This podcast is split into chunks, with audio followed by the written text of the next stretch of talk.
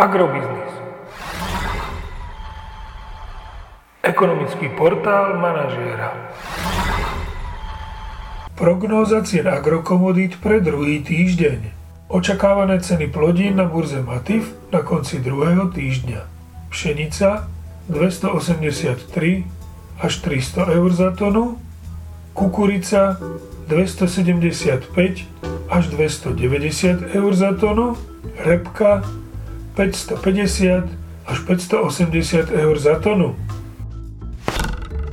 Predpokladáme, že slovenské ceny jatočných ošípaných sa znovu vrátia do pásma 1,90 eur až 2 eur za kilogram jatočnej hmotnosti napriek tomu, že na európskom trhu sa začína objavovať zvýšený tlak na pokles cien. Agromagazín zvyšuje odhad nákupnej ceny surového kravského mlieka na január o 90 centov a na február o 50 centov za 100 kg a pridáva odhad ceny na marec. V najbližšom týždni by sme mohli vidieť na slovenskom trhu stagnáciu cien benzínu okolo hodnoty 1,50 eur za liter, cena nafty by mohla klesnúť o 1 eurocent za liter na úroveň 1,62 eur za liter. Podrobnejšie informácie nájdete v aktuálnej prognóze na portáli Agrobiznis.